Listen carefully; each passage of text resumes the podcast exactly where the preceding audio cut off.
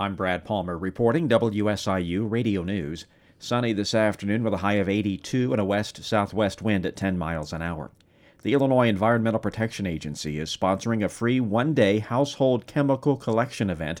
WSIU's Leah Lerner has more. The event will be held from 8 a.m. to 3 p.m. on Saturday, June 24th at the Banterra Center in Carbondale.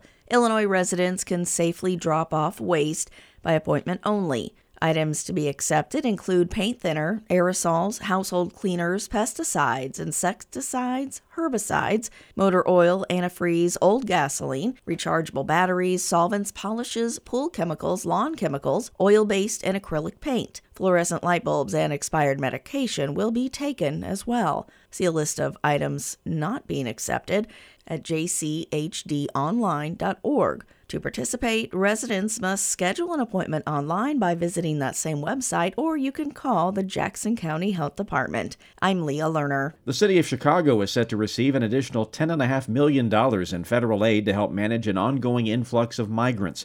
The city confirmed it was notified of the award, but has not said when it's expected to hit their bank account.